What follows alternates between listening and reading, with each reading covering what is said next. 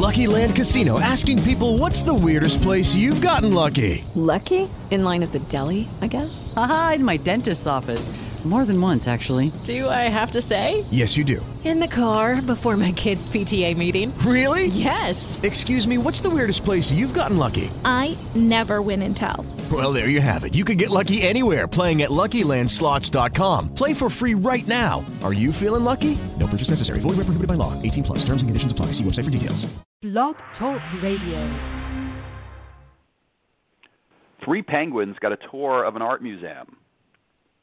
Like many patrons, they confuse Monet with Manet. I'm Brett Singer. This is my show.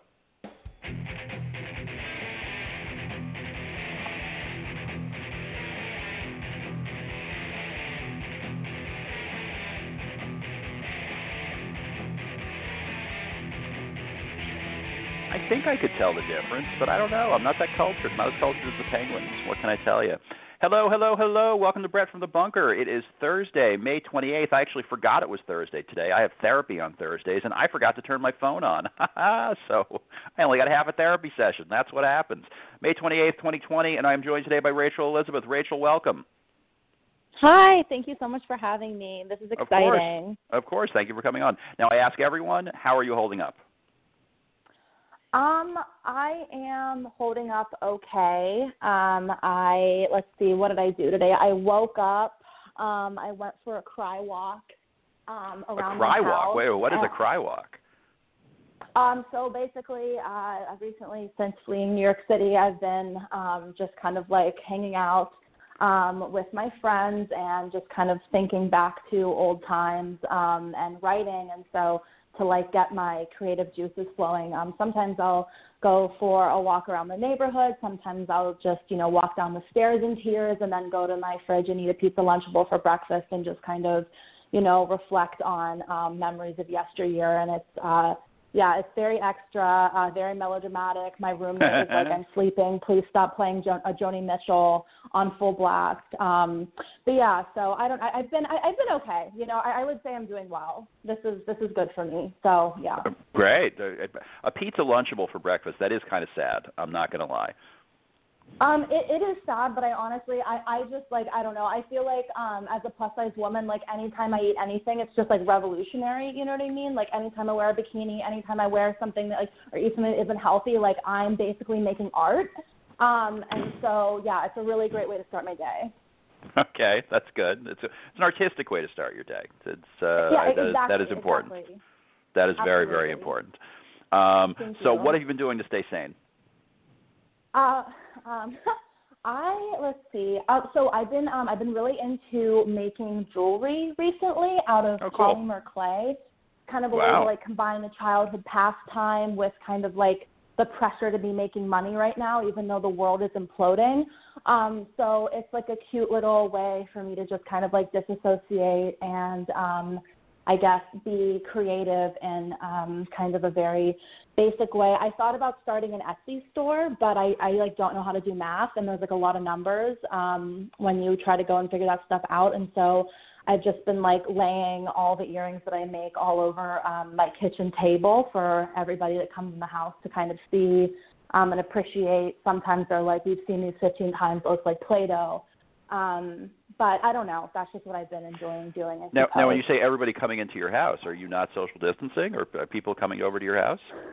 Um, I don't. I, I don't really believe in social distancing. Um, I don't really believe in science. No, just kidding. Um, actually, no. My friends yeah, and I. you had me. We don't know each other, Um, so I don't know.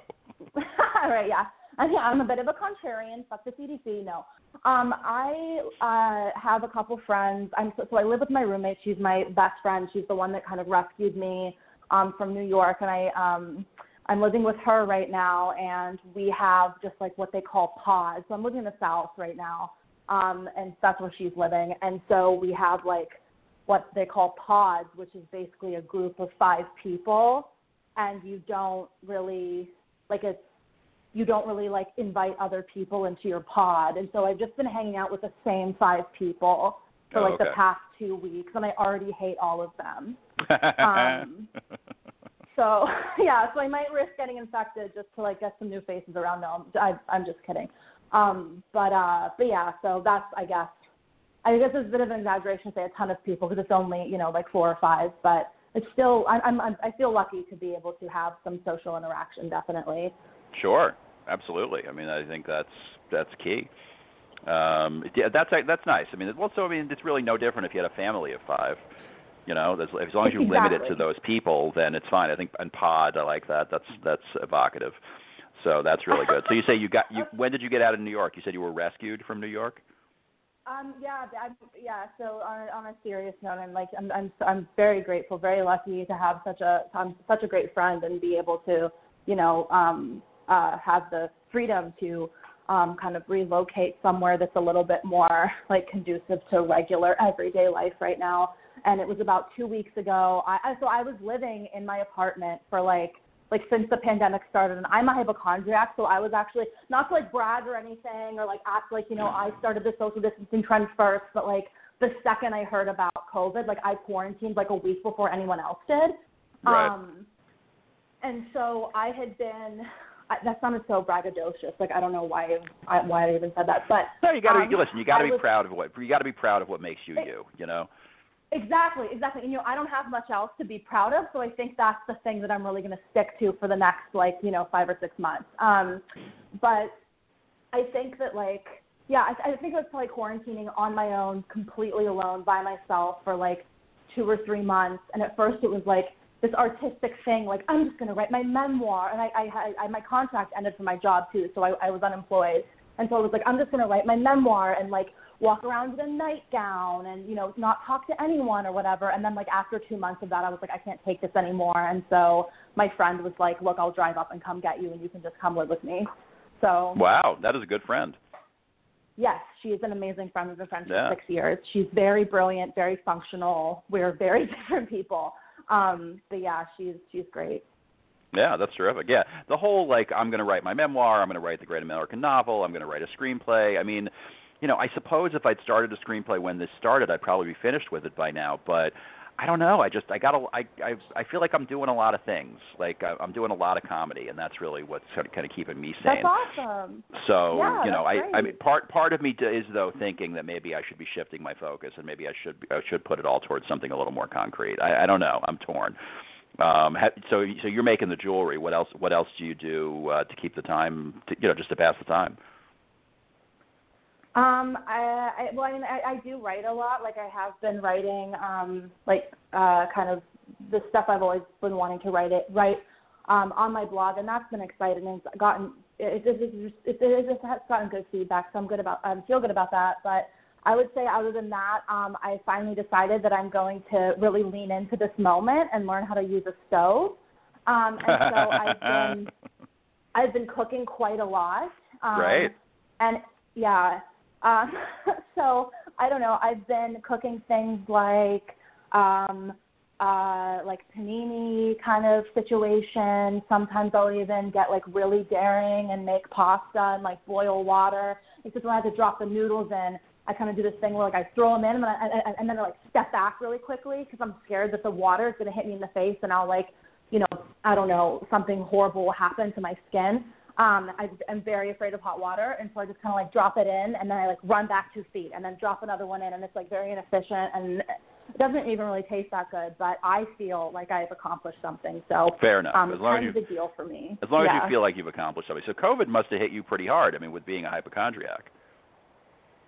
You know, it's really it's funny because and I I always like tell my friends this like I feel like hypochondria is just based in like it's not an evidence based fear, right? And so I always say like being a hypochondriac is basically like smoking a pack of cigarettes because you're worried about getting cancer, you know?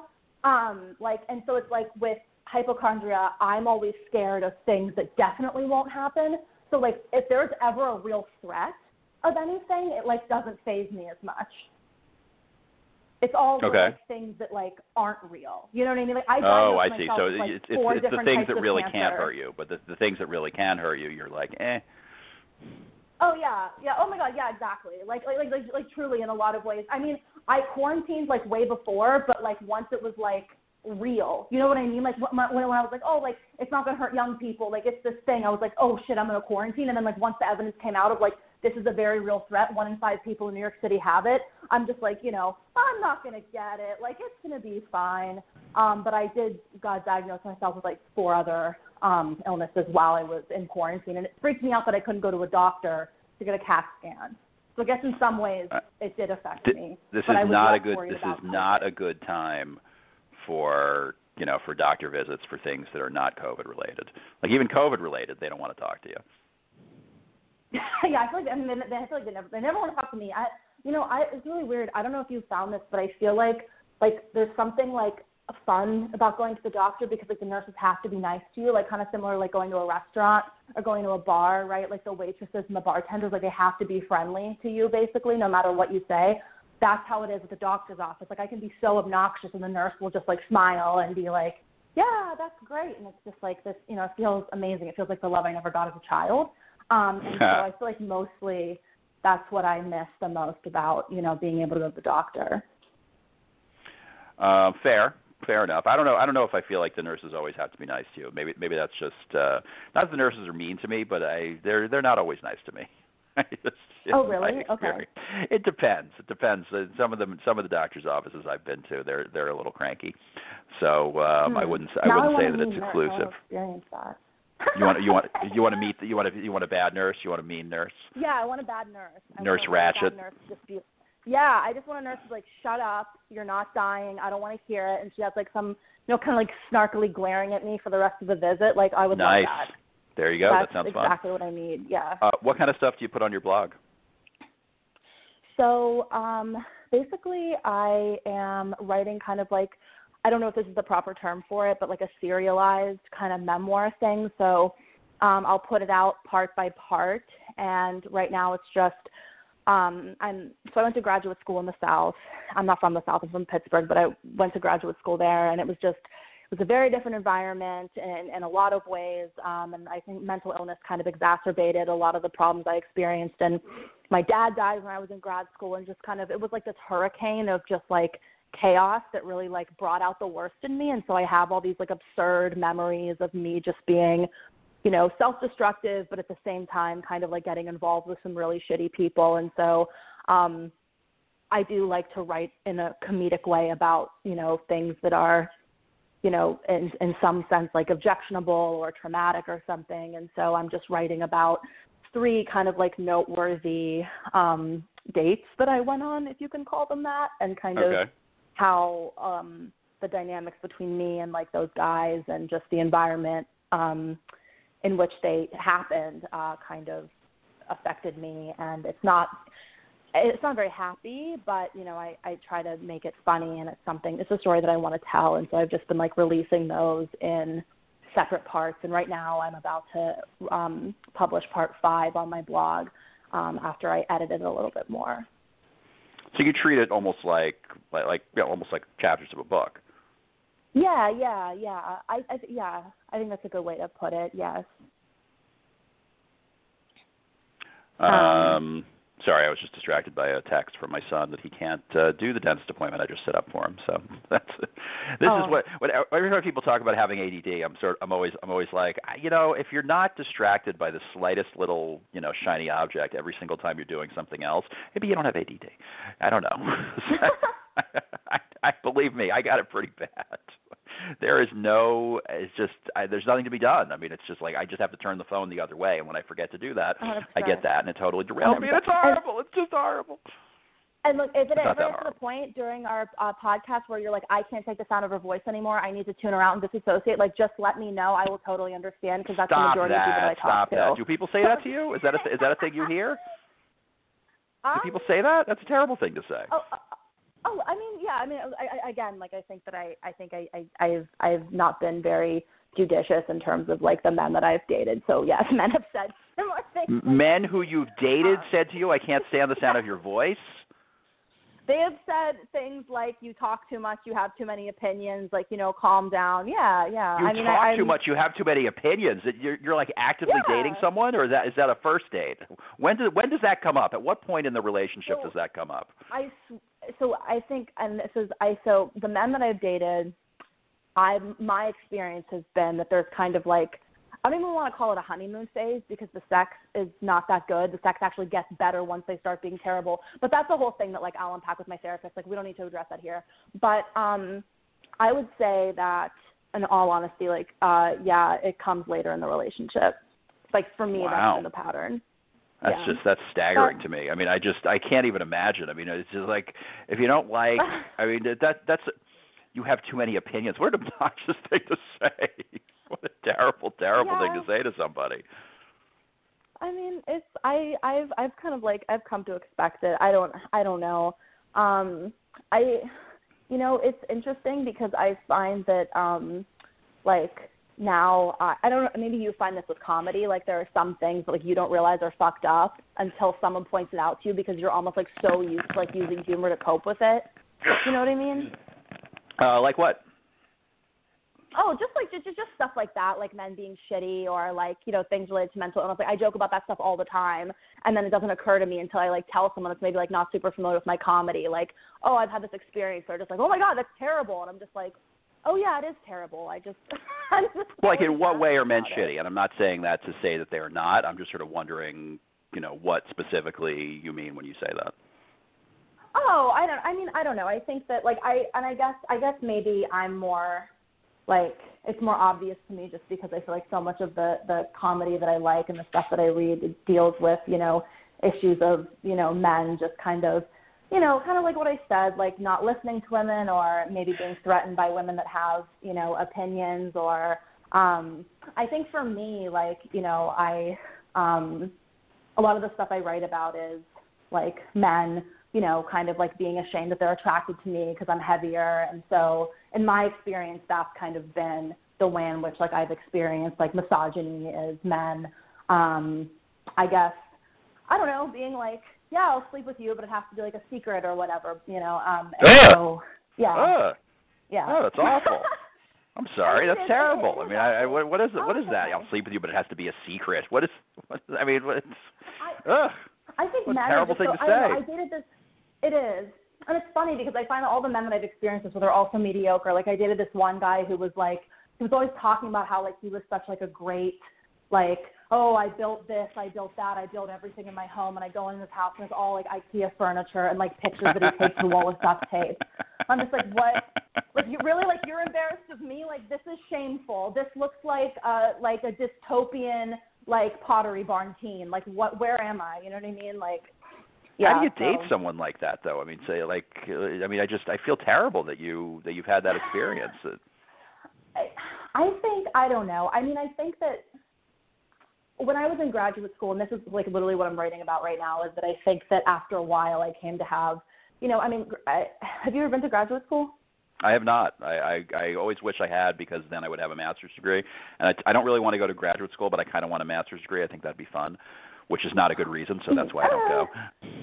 I mean, it's funny because like it broke me so much, like quote unquote master's. Like, I don't feel like I've mastered anything. Like you know what I mean? I feel like I'm Yeah. just, like it just psychologically broke me to the point of just feeling so inadequate because a lot of I mean especially with philosophy that's what I that's what I studied like so much of it is just like being criticized and scrutinized and having you know yourself you know having people tell you your views are wrong and so I think in a lot of ways it was like I wasn't in the most like progressive environment in graduate school like in a lot of ways New York was fun to go to but I think through comedy I definitely found amazing people and kind of learned more about like just overall why the South, why there's some stereotypes about the South in terms of regressive policies, but um, my department wasn't the most progressive or like feminist-minded place, and so I think that, I mean, I, it, it is very sad. I think I just came to have like a very low opinion of myself, but that's also what like made me start doing comedy. Right, was being in that kind of dark place, and so.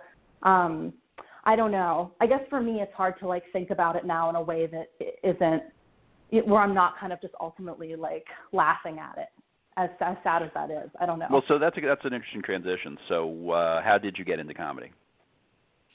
Yeah, so I um I'd al- I'd always like wanted to do stand up. Like this is obviously um coming from someone who studied feminist philosophy. Some people might interpret this as like an embarrassing thing for me to say, but like I was um I was obsessed with Louis C.K. like you know, before all this stuff about his actions came out. Like I was obsessed I with his see. Let comedy. me, let me and just let me just point out, like all that st- all that stuff is horrible, but Lou, but he was a good comic. Like you know, we can't pretend that those routines weren't good. Like they were, and it was interesting well, stuff. And- right, and I think that I think that that's there's something to be said for that. I think like like when we say someone's funny, that does not entail any kind of character evaluation or endorsement exactly. of like their character, right? And so yeah, I think I can. I I haven't seen his new special to be honest. Um, but I think like you know I would still say the comedy of his that that inspired me to do comedy is still very funny, and you know. But yeah, I mean, am I going to buy tickets to a show or support him? Right, that's the thing. Yeah. Like I, I, I Right. kind of want to see his new special. I also kind of don't want to give him money. Like I sort of want someone else to do it. Like which is I know is a little silly, but Oh, to be fair, I mean if it were on. Netflix, I probably would have watched it already. Like it, uh, you know, like it would already like- be there. But you know, I'm already paying for it. You know, whatever. But um, but once I have to go and sort of plunk down eight bucks. It's like, well, I don't know. I, I, I just, I don't know. I, just, you know, I don't like what he did. I don't know that I want to support him. Oh, of course. Yeah, no, I mean he's a shitty. Yeah, I mean, he he did terrible things, and I mean a couple of my, my my like hardcore feminist friends, they like um got it like illegally or whatever, and they all watched it. Um, I didn't have time to do it, but I heard their take on it. They said it was bad, so I mean I don't have to see it, but yeah, I mean I, I think I think it's ridiculous to think that you know um you can't go back and listen to his old stuff, or you can't you know um say that his old stuff is funny because saying someone's funny, in my opinion, is not the same as is saying, oh, you know, this is someone I admire or something, you know. Right. Um, but at Yeah, one point exactly. I did. Um, yeah, right. So at one so, point like, you I- admired him, so he he inspired you. So what what what about his stuff inspired you to get to to start stand up? Well, I think I, I I think but Brian Regan also was like the first comic I listened to. Great was, like comic. very different, but like there was something like I think, and then um there was just something about like Louis C.K. specifically, just like going on stage and being this like just I mean I'm sure a lot of it is strategic and calculated, but he always seemed to just kind of go on there and just be so like like unapologetically like disgusting like this old perverted man just like walking on stage and telling these like you know kind of graphic and also just you know like like I, I don't know there was something about just just kind of and maybe this is like my masochistic tendencies are showing but there was like something about him just like walking on stage and almost like degrading himself in a way and exposing these like terrible thoughts that he has where it inspired me to be like you know what if i went on stage and i talked about some of you know the um uh like traumatic experiences i've had or some of the experiences that i've had you know with men where I'll have like, you know, feminist women telling me you shouldn't put up with that and yet I still put up with it. You know what I mean? And it's just kind of like I guess to to to subject yourself to an audience and make all the things about you that are like not polished and and not, you know, um uh respectable or something. Like make those things funny and like use kind of like degrading yourself in that way to make a point or tell what, you know, truth or you know make people laugh or something i think was inspiring to me if that makes any sense. And i felt at the time you know i had a lot to get out a lot that i wanted to say. And so for a year i would like write stand up routines but i would never perform them. And then finally when my father died my second year of graduate school i was just there were so many things that just made me be like i need an outlet or i'm going to you know like kill myself. Like you know I, I was i was very very depressed. And so i went and i just kind of like tried it out um and it was i'm a very socially pre-comedy i was a very socially anxious person i still am in a lot of ways but just after that first set um i just felt like this is i love this and it, it went well and um yeah so after that i just kept doing it and i was That's great. um yeah so Where I, where I, did I you like where did you do yeah. it the first time? Where, where did you do it the first time? So, so I was going to graduate school at Florida State University, and I was in, um, I was living in Tallahassee, Florida, so like North Florida. Um, a lot of great people that I met through comedy, but before I did comedy, it was not, it's not a progressive university. It is not a progressive town. You, you know, it's very segregated, and so if you're at FSU, you know, a lot of it is like white conservative Trump supporters that are either students or alumni, and it's very misogynistic, very racist, very anti-Semitic. Um, and so it was interesting how through comedy, I like those were all the outcasts. You know what I mean? Like it was a bunch of like people that were, um, you know, native people to Tallahassee, you know, queer students, um, students of color, like people that really needed to find a place. I think um, a lot of people gravitated towards comedy. And so um, I was lucky enough to. It was such a small town that I never. No one had to fight for stage time or anything like that. And so um, I kind of fell in love with the comedians there pretty quickly. And yeah, I started like after I did it once, I started doing it like two, three times a week.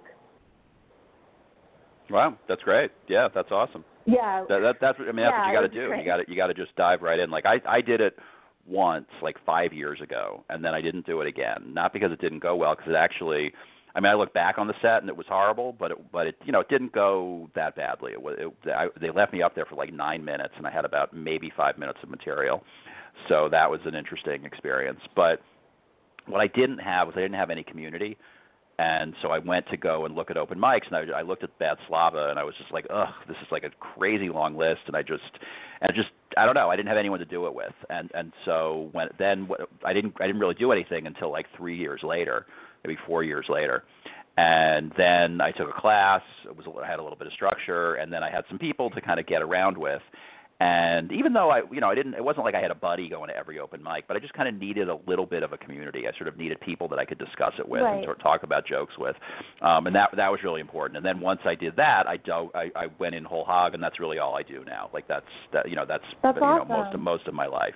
Uh, well, I'm a stay-at-home dad, and uh, you know, like you're talking about being intimidated by women with opinions. I, I am the opposite. Like that's that's never been a problem for me.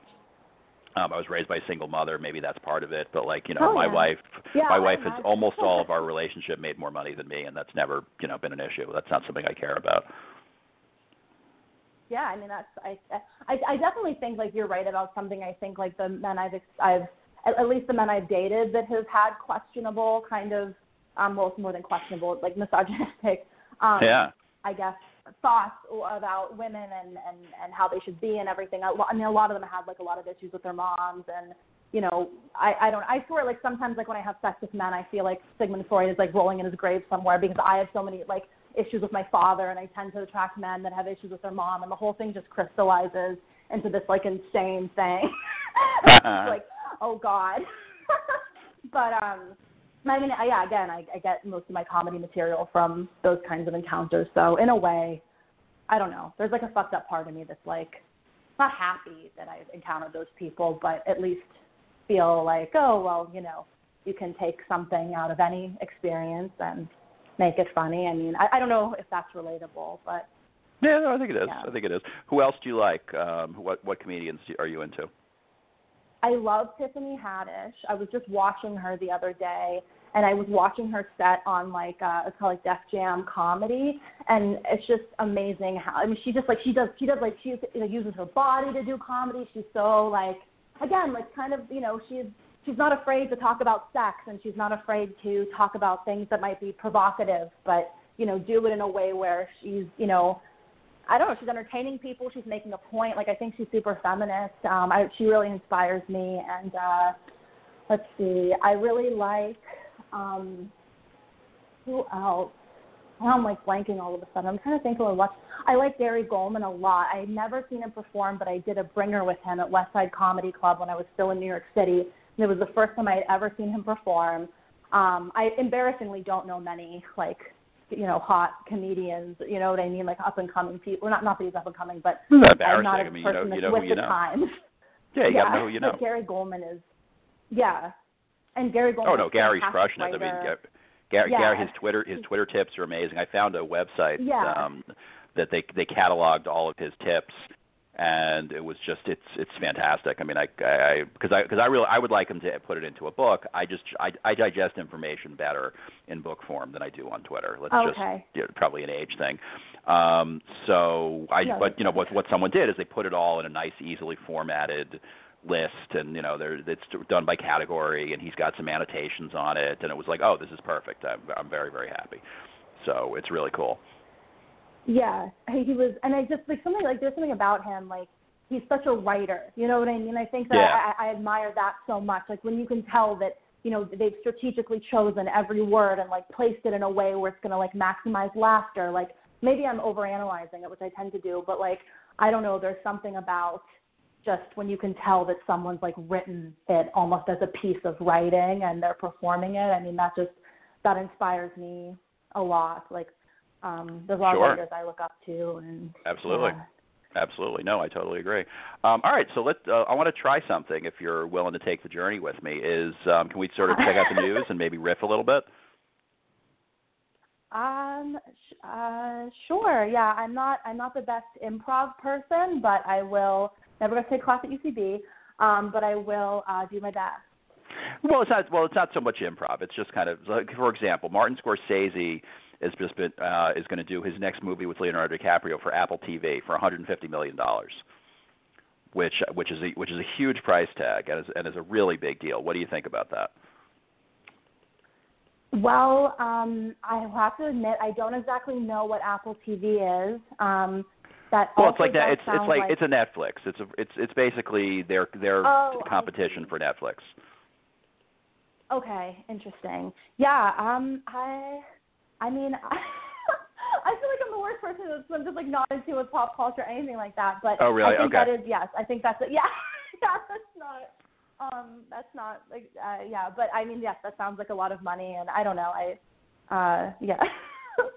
I just sort of uh, part of me wonders like I understand they're trying to get subscribers, but I also wonder like if maybe they could give some to you know some smaller projects just to kind of just to fill in what they have and maybe find you know like like you could get a lot for 150 million. Like obviously you're going to get Martin Scorsese, you're going to get some subscribers, 100%. You're going to get a ton of attention, and that's really good. But I also wonder if maybe you know like maybe you get a comedian that nobody you know get some comics that people haven't heard of. Do a do a young comedians show like Rodney Dangerfield used to do show that would be awesome. I, I right? Like, wouldn't that be cool? Like that would that would be kind of a fun thing, and and, and it, you know, I don't. It wouldn't make the same kind of splash, but maybe you discover somebody, and then they were discovered on your platform, so that might that might exactly. be a fun and you thing. can take you can take all the credit for them for years to come. You know, Apple founded you, Apple made you. You know, you have to thank Apple Yeah. and every one of your specials. Exactly. Yeah. Right. I think that. like yeah, HBO, I mean, when be- that HBO did that, HBO, you know, I, I believe that's where Rodney Dangerfield's young comedian specials were, and that was, you know, those were huge. I mean, that was that was Oh. where comedians broke out. I know what you're talking about. Yeah, I used to. Oh my God, I used to watch those with my dad. Um, like the really like the, the, they're like from um, maybe I'm getting the year wrong because I have no concept of time, but they're kind of from maybe from the 80s. Like Marc Maron did one, David Cross Yep. did one. Am I thinking of the right thing? Yes. I think so. I, remember think so. Yeah, yeah. would be fun. The- And it was like when they're when they're young and they're starting out. Now, obviously, they're not. You know, uh, you know, it's young comedians, and obviously they're still young. But I mean, it's not like they're in their first year. But at the same time, you know, it this was like their first major exposure. You know, that's how they get onto the national scene. So, and I, you know, it's much easier now. You can get online, whatever. Like you're you're really killing it on Twitter. You do very well on Twitter. yeah, I, I didn't think that I. It's weird because before the coronavirus, I mean, and like again, like admittedly, like I I wasn't super into you know, uh, uh, leveraging social media to do well with comedy. You know what I mean? That's just like that's never been my thing. I'm not very tech savvy, and but when Corona happened, I was just like, I don't, you know, I have no way, other way to tell my jokes um because I don't really like the Zoom stuff. So yeah, I just kind of started telling my jokes on Twitter, and it's been going well. Um, So yeah, I so agree. when- that would be sorry. No, no, no, no. Um, I was just going to say, like, you, you're. Do you spend time on Twitter, like, sort of getting getting new followers and doing the various things that social media experts tell you to do, or are you just putting your jokes out there? Oh, I mean, I think it's a little bit of both. I think like I I try to write jokes.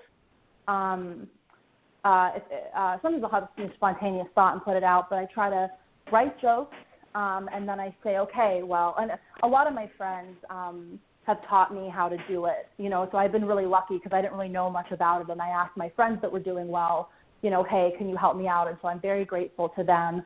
Um, and they kind of gave me some tips on, okay, you should post it this time, you should space them out like this, you should try to connect with these, you know, other comics, you know, follow other comics, follow other writers. And so, um, uh, yeah, like I, I try to write quality jokes and make people laugh, but I definitely do it, I definitely try my best to do it strategically where I know I'll get good engagement and stuff. Um, it's been really fun to do, honestly, to experiment with that sort of thing. Um, but yeah, I guess that's my method. And then I had one tweet that went crazy and got like 300,000 likes or something, and that What? was fun. What? Yeah. Now, do you have any sense of why that blew up? I mean, so the tweet was, uh, "Did you have a happy childhood, or are you funny?" That was really good. That's a good tweet. That's a funny joke. That's that's what you know. What's great about that is people sent that to me, and I and I was like I was like Oh, yeah really? Yeah she's a friend of a friend. Like you know I I know who that is. Oh, you know and it was really Yeah, good. I- yeah, that was good. I- That's a good that that was well done. you know it was it was it was, it was honestly I was happy about that because um I feel like there was a lot of frustration that I was experiencing that was kind of like behind why I tweeted that and so to see so many people relating to that sentiment was like very exciting and kind of validating, you know. I mean, other than the fact that like my follower count literally determines my self worth, it was just, but it was like in seriousness, like it was like, um, it was very validating I guess, to see how many people related to something like that, you know. Sure, but I mean also non-comedians. Like the people that forwarded that to me were not exclusively comedians. That that was Right. you know so Oh. that that definitely went beyond the comedian community. People were way into it. Yeah, that's that's that. It, it, it was cool. It was a cool thing that happened, and now I feel like I can only I can only you know regress from here. You know what I mean? It's like that's my peak. That was my peak. I peaked in comedy, and now it's downhill. now it's quarter life crisis. I sell out. You know what I mean? Like it's Right. Uh, yeah. So, but Yeah, like, so. so I, mean, I think it's interesting that you say that there was a lot of frustration behind it. So, I mean, I think that there was, you know, it wasn't just, you know, a cute turn of phrase. Like it was something. There, there was, there was emotion behind it. There was actual, like, Yeah. legitimate feeling behind there. Oh yeah, definitely. So, so what what is Yeah. that? What was, what was the thought process behind that? I and I think that um and again like I for, for, before I decided to like leave academia the thing that I was dabbling with was a project on humor and the kind of norms that govern humor and where hum, you know where a good sense of humor comes from and Oh, cool. are the psychologists thinking about humor in the right way and you know something that uh, you'll find in in research is that um and I think a lot of people know, I mean, you know, I think a lot of people, if they don't know this, I feel like people will, it's believable, right? That, you know, humor, being able to cultivate sense of humor is often a coping strategy with, you know, trauma. Um, I mean, one of the reasons I love Tiffany Haddish is because, like, she grew up in an abusive home and she'll say in, you know, she'll say in interviews, like, I used humor to, you know, make my mom laugh when, you know, so she didn't hit me. Um, and, you know, I, I have, you know, experienced similar types of abuse as a child, and I think that, like, now when people tell me you're, you know, people will say, oh, you're funny, or like, it's so cool that you're a comedian. Like, I think that is cool, but I think also, especially just the other really funny comedians that I know that I'm friends with, like, we all do this because that's kind of what we had to do at an early age to cope and sur- you know survive psychologically or even physically. Um, and so I think that oftentimes maybe people that don't have that kind of upbringing or, or don't relate to that forget that yeah, being funny is nice, you know, um, and comedy is great, but a lot of the ability to be funny and and entertain people and just kind of maybe have a knack for that sort of thing is kind of a product of like you know very serious and sad right. trauma. There, there's a lot. There's a lot of Um, real pain behind yeah. the behind the joke Right. Right. Yeah. Exa- yeah. Exactly. And it, it and so I just um, uh, and also I have a friend that uh, has not experienced uh, any of that, and um, she's not a very funny person. She's not a comedian. It's it's a non-comedian, but she's not a funny person, and she'll always you know say like, why am I not? You know why are you so funny and I'm not funny and everything and you know I I, I do think about that a lot, and then I see, you know, the, the life that she's had. I'm just like, well, hey, like you might not have had to work the humor muscle, so to speak, as much as other people. Um, There's a lot behind that But one sentence. There's a lot going on there. the tweet. Yeah.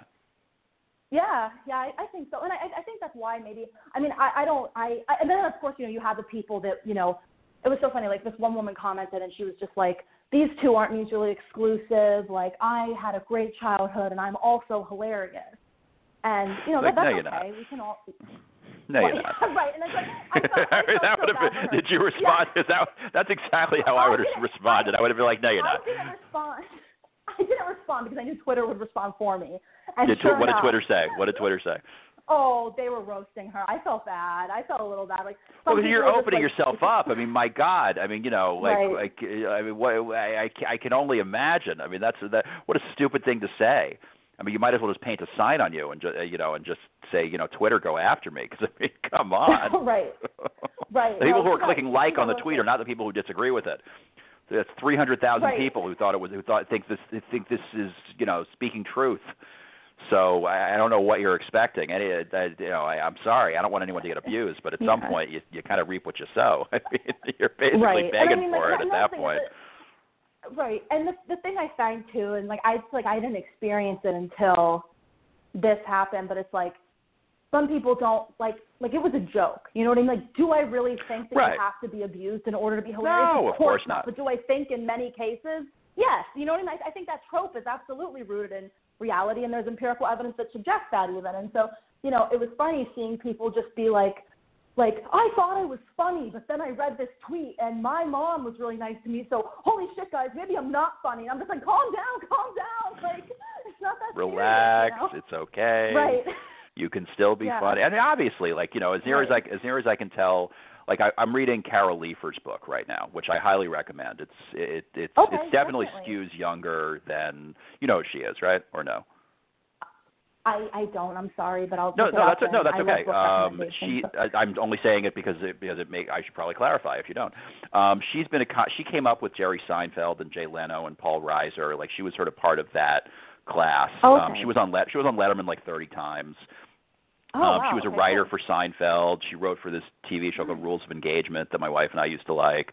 Um, she's very, very funny. She's she's she's just you know she's just a old school comedian, but been around a long time. Her her writing is very breezy and effortless, and it's actually like solid advice um, for really for young people. Like it definitely doesn't skew toward towards me, but I'm enjoying the book anyway. Um, but she, by as near as I can tell, had a very happy childhood. Like uh, like her father was super supportive. She she decided she was dropping out of college to do comedy, and her parents were like, "Go for it," you know. But so she but she's really funny. Like so, it it, doesn't mean you know like it obviously you're going to find people for whom that's not true. It's a tweet. You know, like at some point, Right. like you just said. I mean, like it's a joke. Like, but it's a joke that there Right. there's truth in it. Yeah, that's you know there that a lot of the, uh, if you've tweeted a lot of the people who are funny had bad childhoods. That's not funny. Exactly. you know, that's not a good joke. Exactly. That's not going to get that's going to get two Right, likes. right. That's going to get two likes. They're going to be from your friends. You know, it's not the same thing. yeah, exactly. Yeah, you too like be from your friends. That's funny. Right. I mean, you know, Um, nobody cares. yeah. Whereas what you, you know, what you wrote Right. blew up. That's different. Now you said you said it's sort of you measure your self worth against your against your followers. Do you mean that? Um, I mean, I think that everyone. I mean, I, I think now, right? Especially like I feel like with young comedians, like like you know, your social media capital is absolutely like you know a big um, factor in uh, your success in like the industry and the opportunities that you can get. And so I think that everyone feel, at least many of many of the people that I know, um, feel, yeah, like very much kind of like you know measure their success or their worth as a comedian or whatever against um you know how many followers they have how well they're doing on social media and i think that while it's kind of i mean ultimately i feel like followers right a very trite sort of thing i mean it is definitely a reality um that that's kind of now what a lot of people look at um Sure. I don't really. I mean, my sense of self worth is so compromised as it is that I have no idea what I'm measuring that by now at this point. But um, no, I mean, I I don't mean it like a hundred percent serious, but like, yeah, like I definitely um, feel um, more optimistic about my ability to do well in comedy now that I've been doing well on Twitter. You know, if that answers your question, yeah. Yeah, no, no, no. I was Um, just, I, I didn't mean to. I, I, phrase, I realize I phrased that in a more serious way than I meant, but it's, but, but I know exactly Oh. what you mean. I mean that fe- that feeling is very real. Even like I sort of have, I, I, I, I enjoy tweeting. I would like to get more attention from my tweets. I also understand that there's things I have to do in order to get that, and I don't know that I'm willing to spend that much time on it. Um, and so I have, I have, I have a, strategy. yeah, I have a mixed, I have a mixed relationship with it. I hate to do this, but we have to stop. I wish we didn't have to, but I'm gonna, we're gonna get cut off. Can you tell everyone where they can find you on the social medias? Oh, oh, sure. Um, so my, um, I'll, I guess I'll plug both. So my Twitter is um, feminist underscore thought, spelled T H zero T. Kind of a play on. I mean, I studied like feminist theory, feminist thought in grad school, so it's kind of a play on that because Cool. talk about feminism, also talk about sex, talk about how both of them kind of make me um, troubled inside because I can never reconcile my sexual values with my political values. Um, I don't know why I'm giving like an academic talk about this right now. I'm just God. Um, real quick, I, I hate to rush you, but real quick because we're gonna get cut off. Oh, okay. Sorry, sorry, sorry. Okay. That's okay. Um, so it's uh, feminist, and then same on Instagram, feminist underscore thought, T H C O T. Thank you so much for having me. This was Rachel, so, I, this was is so delightful. thank you so much for thank you so much for coming on. This Uh, was great. Uh, everybody, we will be back tomorrow at 11 a.m. And as always, please, please, please stay safe.